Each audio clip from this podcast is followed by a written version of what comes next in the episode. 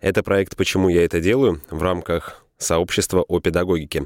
С вами Андрей Костолев и Екатерина Покатаева. Мы говорим о педагогах, учениках, родителях и вообще всех аспектах образовательного процесса. Нас интересует роль педагога в современном обществе, почему люди выбирают эту профессию и как они в ней реализуются, что им помогает, что вдохновляет, а что мешает.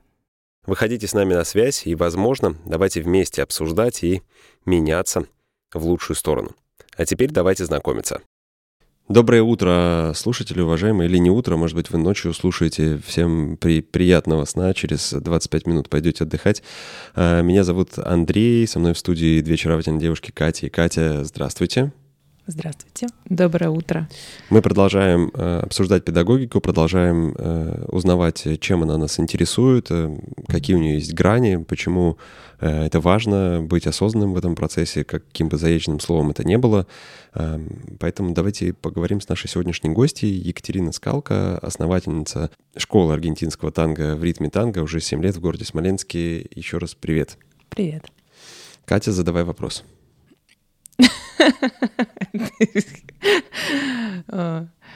Слушай, у меня есть вопросы, я подготовилась, но, но они не должны быть были первыми, Андрей. Я думала, ты первый спросишь. Ну хорошо, давай спрошу я. Э, Катя, почему ты уже семь с лишним лет э, обучаешь людей? Сейчас будет, наверное, тривиальный ответ, потому что я не могу не делать этого меня вот прям в педагогику затащило, хотя я в детстве думала, что никогда, ни за что. Но это как всегда, не говори никогда. И так случилось, что в какой-то момент я обнаружила способность, ну не я обнаружила, люди во мне обнаружили способность, что я могу им что-то рассказывать, это неплохо получается, и в итоге результат всех радует, и меня, и тех, кто учится танцевать. А процесс тебя радует? Очень. Я прям вот готова с утра до ночи. Учить или танцевать? Учить, учить, учить. Причем я в какой-то момент поняла, что учить мне нравится больше, чем танцевать самой. То есть прям вот мне очень интересно, как каждому какой-то подход найти.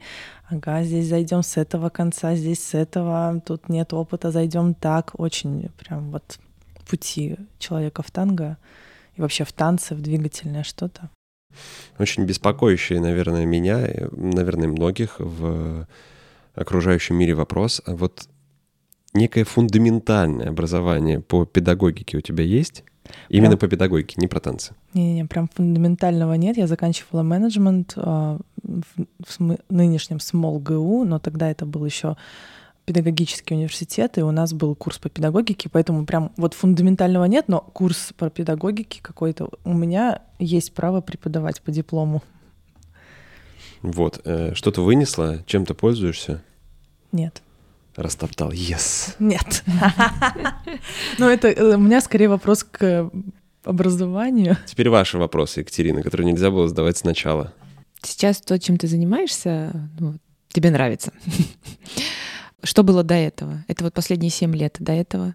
До этого я работала сначала по специальности, потом, кстати, тоже по специальности. Ну, по сути, я работала, вот как закончила университет, менеджером э, по рекламе, и сначала, сразу поехала в Москву, работала там. Планировала федеральную рекламу на разных, в разных СМИ, было очень круто, очень масштабно, до сих пор это все работает, но это какой-то отдачи такой вот не было. Из разряда было такое, как потратить 8 миллионов клиента на какую-то рекламу непонятную мне. Ну, понятную, но как бы вот какой-то социальной какой-то значимости я в себе не ощущала. Вот что я что-то делаю такое, вау. Ну, просто продаю воздух. Но это не было прич... причастности к какому-то результату? Да, да. Ну, потому что это было просто какой-то круговорот многомиллионных сумм. Вот. А в итоге, когда так случилось, что я там по личным обстоятельствам переехала в Смоленск, и тоже сначала начала работать здесь в рекламе. Поняла, что здесь это все еще страшнее, а суммы Здесь меньше. вообще... Здесь было очень смешно. После федерального, конечно, это было очень забавно. И Потом я сменила работу, стала работать личным помощником. Это было мне уже как-то более интересно, потому что там разные задания, задачи и вообще. И вот там меня мой первый руководитель прям, можно сказать, отпинал э, туда подпинал, говорит, иди танго, школу сделай, что-то такое. Я поржала в этот же вечер, пошла и нашла танго в Смоленске. Ну, пару, которая хочет заниматься. Эта пара собрала быстро группу, и так случилось, что через месяц я пришла, и там уже 12 человек, причем мужчин было больше для меня. Свою было. школу аргентинского танго. Почти, так, да. получилось, что через месяц я пришла в свою школу. Ой. Ну это прекрасно. Такой... Очень органичный процесс, крутой, так все должно происходить. Да, а сейчас, что сейчас? Чуть-чуть вот про школу можешь тоже рассказать, что потому что для меня это такой интересный опыт, да, вот школы. Ну, я, можно издалека вот с того момента начну. Сначала это было просто из разряда «покажи нам пару движений», ну, я умела, показала, как умела, так и показала. Потом через какое-то время я поняла, что надо как-то иначе показывать.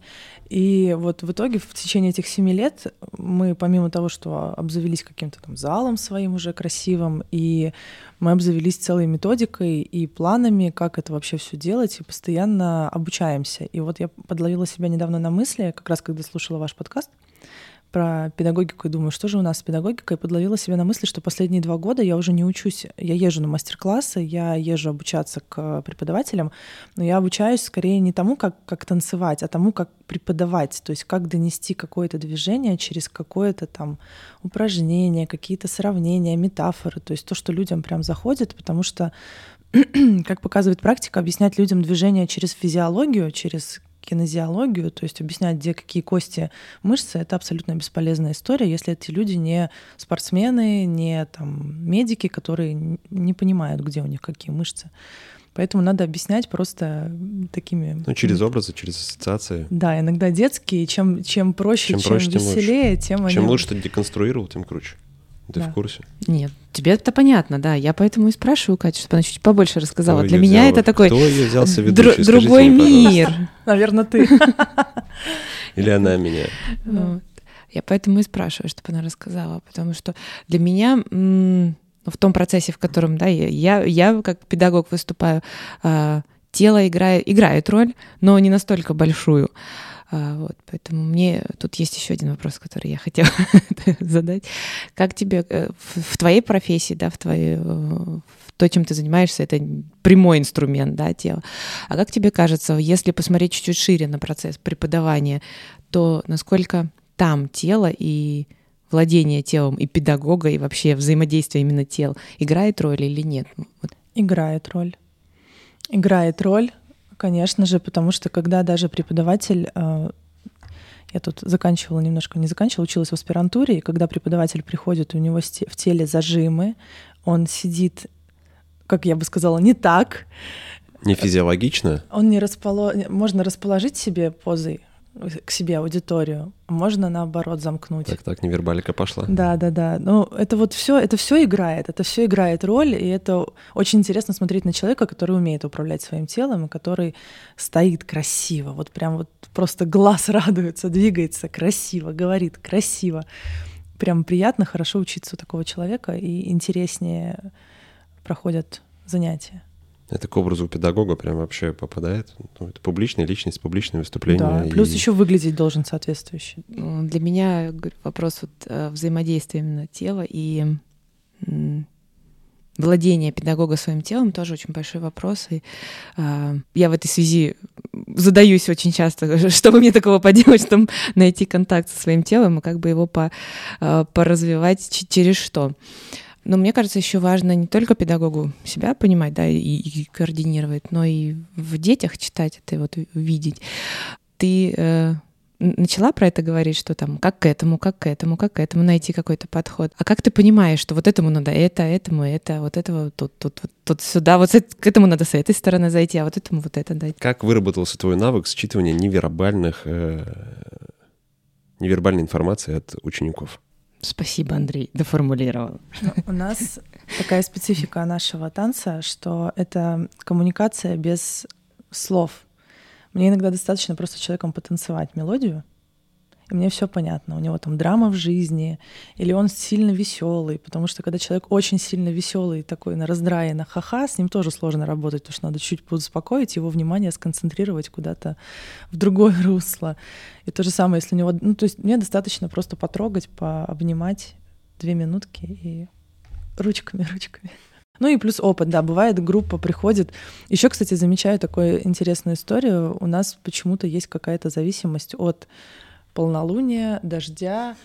Ну, я не знаю, это какая-то эзотерика пошла, но вот э, какие-то природные... Резко потеплело, метель резко похолодала.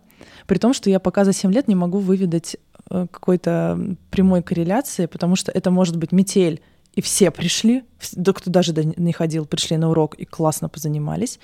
А бывает э, какой-нибудь метель, дождь, и никого нет. Ну, не то, что никого, но 30% на уроке, и все немножко такие подвисшие. Ты говоришь про метеорологические процессы, которые происходят, и они влияют на состояние, ну, не только же на посещаемость, они влияют на людей. Да, да, да. да ну, потому да. что физиологические процессы Да, внутри да. начинают работать по-другому, там, выработка тех или иных гормонов. Но я пока не понимаю, в какую сторону, потому что иногда бывает, когда а вот эта тема вашей зависают. диссертации, Да, Екатерина. почти. Но когда приходят вот в таком... э, На веселе? да, или наоборот в апатии, э, уже какие-то э, есть для себя э, штучки, фишечки, что, что делать? А Чаще можешь- приходят, чаще приходят в апатии. Чаще приходят уставшие, ну, у нас занятия вечером проходят, там, в 6, 7, 8 вечера. Чаще приходят, естественно, уставшие, загруженные, с грузом работы, сутулившиеся такие, вот в формате, как со стула встали, так и пошли. И там, конечно, надо какими-то шутками, прибаутками, ха-ха-хи-хи. То есть я понимаю, что серьезного урока не получится, потому что и так все очень серьезные. Все-таки люди приходят отдыхать, и это все-таки хобби. Это не... Ну вот в чем разница да, с педагогикой, допустим, детской, когда дети в школе учатся. Да? Там все-таки дети приходят как-то учиться познавать что-то. Но они Поэтому- же приходят учиться познавать, они не приходят, чтобы им вбивали знания в голову. Это... Ну, вот знаешь, э, я вот ехала и думала, вот ехала и думала на ваше интервью, в чем, в чем же разница? И я поняла, что взрослые ожидают быстрого результата. Взрослые привыкли, что вот сейчас я приду, они не готовы. э, Ну, ребенок ничего не ждет. Ребенок пришел и как бы, ну, он не ждет, что ты его научишь там таблицу умножения за год. Ну, ему вообще пофиг эта таблица умножения, мне кажется. Ему вообще по барабану. Просто по закону обязаны они выучить, и вот они учат. А взрослый пришел учиться танго. Он, учится, он хочет научиться танцевать. И он хочет вот прямо сейчас, а лучше вчера, и лучше, чтобы вот вы мне показали, а потом я ничего не делал, проснулся и умею. И вот это, конечно, мне вот... И у меня такой баланс между тем, как им показать, в них что-то вложить, и так, чтобы они этого еще не заметили и не сильно напрягались. Но иногда приходится напрягать. Вот когда они на веселе, прям можно напрячь. Прям они тогда с драйвом, с ха-ха-ха. кла- Когда в апатии приходится петрушкой быть немножко. это моя нелюбимая роль быть петрушкой моя. Не люблю. Ну, роли разные бывают, и я так понимаю, что э, ответственность педагога или навык, один из навыков педагога — это уметь читать и то, с чем к тебе пришли, и, и работать с этим. И это, Отзеркалить, подстроиться или наоборот, антиподом выступить. Э, не знаю, по-разному бывает. Тут, тут- у тебя как? Меня? Да. Меня тоже, ну, по-разному, да. Кому-то можно по- пожестить с кем-то пожестче, с кем-то нельзя, с кем-то нужно похихикать. И здесь еще, наверное, свое состояние э, будет играть большую роль.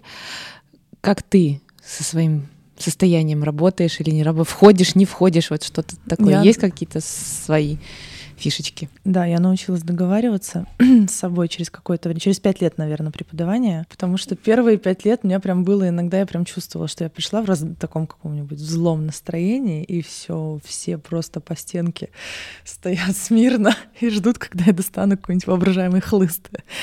Вот, потом, эм, ну, где-то вот через последнее время я уже научилась настраиваться на урок, что вот прям надо прям как-то более позитивно идти на урок. Если у меня нет настроения, я прям прошу замену. Звоню и прошу ребят меня подменить, чтобы не было хуже группе.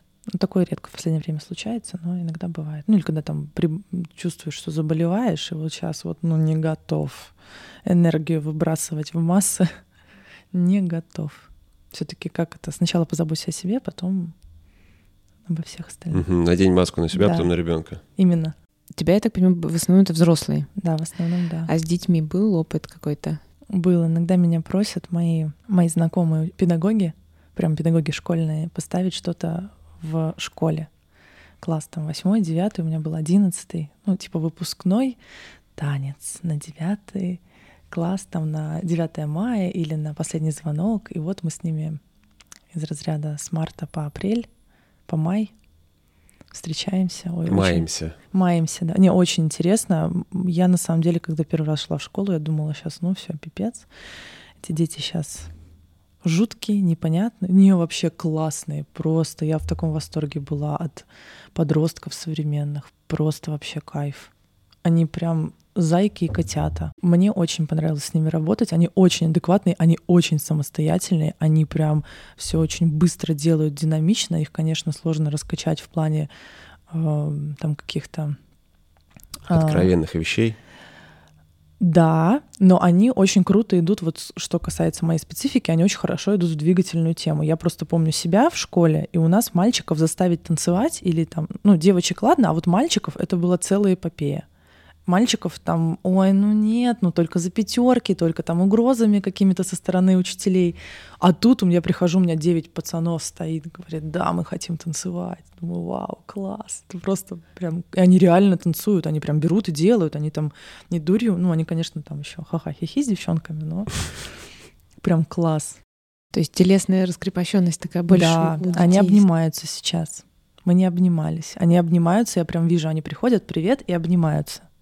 Вот то, что мне сейчас тяжело добиться от взрослых людей, потому что у нас не принято, мы жмем руки, когда мы встречаемся, мы жмем руки друг другу, да, вот в деловых каких-то мужчин, например. В Аргентине, например, вот. Нет, но был один э, руководитель в предыдущей стране, нормально обнимался. Ну, это такая... Даже целовался. Это такая, да, такая история. Единичная, да. Вот в Аргентине они приходят на собеседование, вот я бы сейчас пришла к вам, всех бы обняла, тесненько, и вот мы бы так друг друга А можешь еще раз выйти, пожалуйста? Могу, уходя, обнять всех без проблем. Вот, и вот когда взрослые приходят, для них просто человека потрогать — это страшно. А обнять, вот прям плотно обнять, как будто вы вот прям плотно-плотно прижать к себе, это вообще за гранью добра и зла, и к этому... У нас даже есть люди, которые приходят и говорят, я к этому никогда не привыкну, но через два месяца обнимаются как это. А вот подростки нынешние обнимаются сразу. Они приходят, привет, обнимаются и все. Ну, это, наверное, про личные границы, которые воспитаны там на протяжении нескольких поколений, да, такая дистанцированность и э, не то чтобы ожесточенность, но э, как это? ощущение опасности, не знаю. Я бы не говорила, что личные границы — это такая, я бы больше, наверное, про скованность и сжатость. Да? Потому что дети, ты говоришь, что они обнимаются, они открыто идут на контакт. Я тоже с детьми работаю больше. Они готовы, при этом дети э, в большей степени чувствуют границы. Они когда, как, кому не надо, они не пойдут обниматься. А кому надо или там между собой, да. А взрослые вообще никому не пойдут обниматься. Это хороший такой э, тоже настрой. Мы говорим про то, что люди приходят в разном настрое, там важно педагог в каком состоянии приходит. А если какой-то вот такой ритуал придумать, в который все входят, и вот, да, вот э, пускай там не обнимаются, улыбаются друг другу, я не знаю, там просто вот сейчас телесный ты, сейчас ты переведешь к тому, что э, россияне какие они там?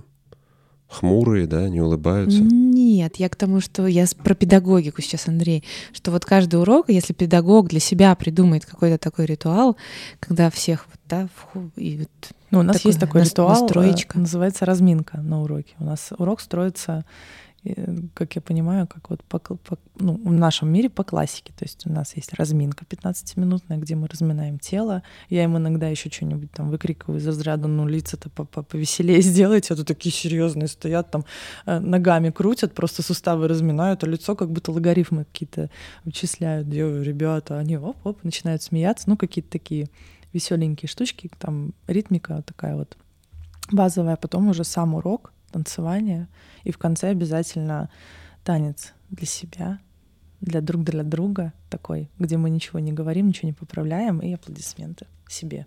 Причем себе обязательно. Не, не нам, преподавателям, что мы такие классные привели, а именно себе. Я им всегда говорю, похлопайте себе, вы молодцы. О, классный совет. Я у тебя, у меня, кстати, был вопрос Стоп, может, ты какими-то советами поделишься с педагогами? Мне кажется, вот это очень хороший совет э, в конце урока хлопать себе и э, педагогу, да, поблагодарить. Да, У меня есть такое, то, что мы всегда, я благодарю детей, спасибо за урок. Они тоже мне говорят, кто-то не говорит, потом это не обязательно, да, ритуал, ну, не обязательно требование, да. Я всегда благодарю, в большинстве случаев они, вот. А похлопать это, слушай, я попробую. Прям мне понравилась идея, давайте похлопаем себе за урок, за это работу. Прям аплодисменты, да, мы да, потрудились.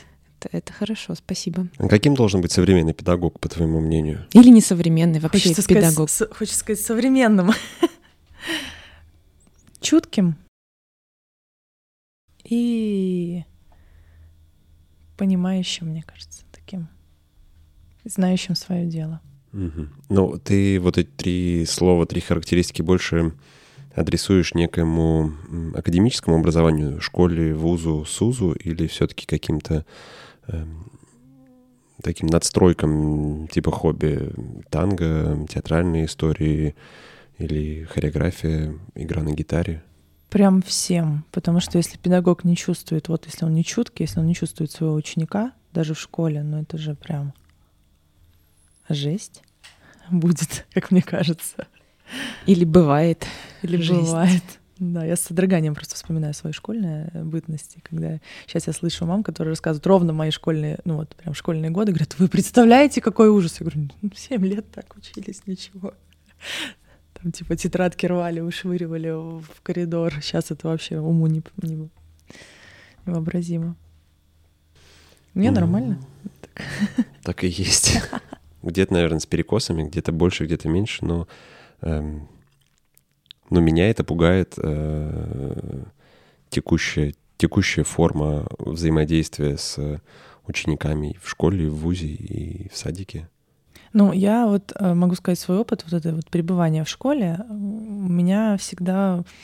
Я задаю неловкие вопросы всегда там учителям. Вот когда я ходила, получается, мы репетируем танец, репетируем, как это называется, школьная рекреация, вот где вот этот большой холл, где классы. Репетируем, дети пришли, поставили колоночку, их там вот 9 пар, 18 человек, они сложили вещи. В холле стоит две скамейки, 18 курток и рюкзаков. Куда их надо сложить? Они сложили на Э, скамейки и на подоконнике. Приходит какая-то милая женщина и начинает орать, что вы тут положили на подоконнике. Я к ней подхожу, говорю, слушайте, а в чем проблема? Ну, ну положили, положили на подоконник, на пол же класть. Тут у нас там что-то... Ну, я так и не поняла, в чем прикол. В чем прикол нельзя занимать на подоконнике. Ну ладно сидеть, ладно, он там перекосится. Хотя тоже вопросики. Но почему нельзя занимать э, куртками на подоконнике, я не поняла. Потом второй случай у нас был, когда они там в зале в актовом что-то там они помыли какой-то проверки. И на вопрос, а кому вы помыли проверки или детям, мне не могли ответить. Я говорю, ну вы же, наверное, для детей убрали, чтобы им там чисто было, чтобы они пылью не дышали. Они мне не смогли ответить. Они зависли, вот эти вот милые женщины, которые убирают. И сказали, идите к директору. Я говорю, хорошо, я схожу, но мне не сложно, но просто как-то странно, ради проверок вы убираете, а для детей, которые здесь, собственно, ради того, чтобы здесь заниматься, они же там не курить пришли, там не... Они пришли танцевать, ну, вроде нормальное дело, там двигаться сейчас так. Все говорят, что это так полезно. В общем, вот эти вот, когда им задаешь вопросы, почему, а почему нельзя, они их прям выбивают из колеи как-то. Ну вот нельзя было никогда, а тут вдруг кто-то спросил, почему нельзя. Что бы ты посоветовала людям, которые, получив какое-то образование, знание, профессию, получив какой-то опыт в этой профессии или в смежной профессии, задумываются о том, чтобы уйти в свое хобби и и понимает, что оно связано с э, педагогикой в широком понимании этого слова, с передачей навыка и знаний или с передачей модели восприятия знаний и навыка из мира? Потренироваться на ком-то сначала, потому что преподавать все-таки дано не всем, как я поняла. Потому что бывает супер крутой специалист, супер классный, все классно делать, не знаю, там в дизайне, там школьный учитель, он может быть супер умный человек, но рассказать о том, передать свои знания, у него получается не очень. Потому что не бритый с мышечным зажимом. Бывает, с мышечными зажимами, бывает голос вот прям бесячий. Я до сих пор вспоминаю. Okay, я вспоминаю, у меня страшный сон. Почему я не знаю физику? Потому что у меня учительница была, которая разговаривала На таким вот голосом. И 40 минут вот так вот. Я помню, что я 10 минут выдерживала, дальше мои уши сворачивались. Просто сворачивали, закрывались. Это не просто невыносимо. А когда еще она рассказывает про законы Ньютона, это и так сложно воспринимать ну, адекватно. Ну, мне лично. еще вот таким голосом это просто был ужас какой-то. Страшный сон. Я помню это до сих пор. Меня, мне кажется, даже какая-то психотравма на эту тему, на, на тему голоса. Вот чтобы голос был приятный. Если не все предрасположены к преподаванию, то как бы ты выделила или охарактеризовала тех людей, которые предрасположены? Это очень сложный вопрос. Мне кажется, это вообще может раскрыться в процессе, но я знаю точно, что, скорее всего, те, кто расположен на преподаванию, к преподаванию получают обратную связь, что у них круто получается. То есть прям просить обратной связи. Потому что я ну, на своем опыте, мне казалось, что я вообще не создана для педагогики, ни за что никогда. Я просто вела уроки, и потом, когда мне через три месяца сказали, а давай открывать школу, я говорю, с ума сошли, какая школа, где я, где школа, там же надо уметь это все учить, там. Они, ну, у тебя классно получается. Я такая, да. Когда мне со стороны люди сказали, что несколько человек, что классно получается, такая, да, прикольно. Потом я поставила камеру на урок, записала себя, убрала всякие лишние движения, почесывания, судорожное носа. Каждые пять минут смотрела на это все. Ну, то есть такие какие-то. И вроде как так потихонечку начала да. преподавать. Кристаллизоваться. Угу. Да, обратная связь — это в, в педагогике, мне кажется, важный ну, момент. Ну, адекватная обратная связь. Да. Потому что бывают такие критиканы, что хочется прям... Ну, а бывают наоборот эти... Рыболепство бывает такое тоже. Да, да. Адекватное, да как ее отсеять? А это уже сердцем, сердцем, сердцем. Mm. Ну, ты же чувствуешь, когда тебе говорят э, искренне или когда тебе просто заискивают. Это же чувствуется все. Что, у тебя не, не чувствуется, Андрей? Ну, чувствуется, но мне просто 35, и я это уже как-то с э, прожитым опытом это понимаю. Как это понять, когда тебе 18, ты пошел учиться в СМОЛГУ? Никак. Ну, вот. Никак. 18 лет вообще сложно что-то понять когда я вообще не понимаю, как можно в 18 лет определиться с профессией, особенно если ты там, не дай бог, хочешь стать флористом, а на это нигде не учат, и вот кому, куда идти, когда ты хочешь стать там флористом или ведущим, например, вот куда идти, вот где учат? В театральный вуз. Ну, в театр. Катя, спасибо тебе огромное за расслабление и за молчание. Э, вы этого не услышите, но за кадром мы это обсуждали вербально и невербально, изучайте себя, изучайте мир э, и приходите к прекрасным педагогам, которые могут э, вас этому научить.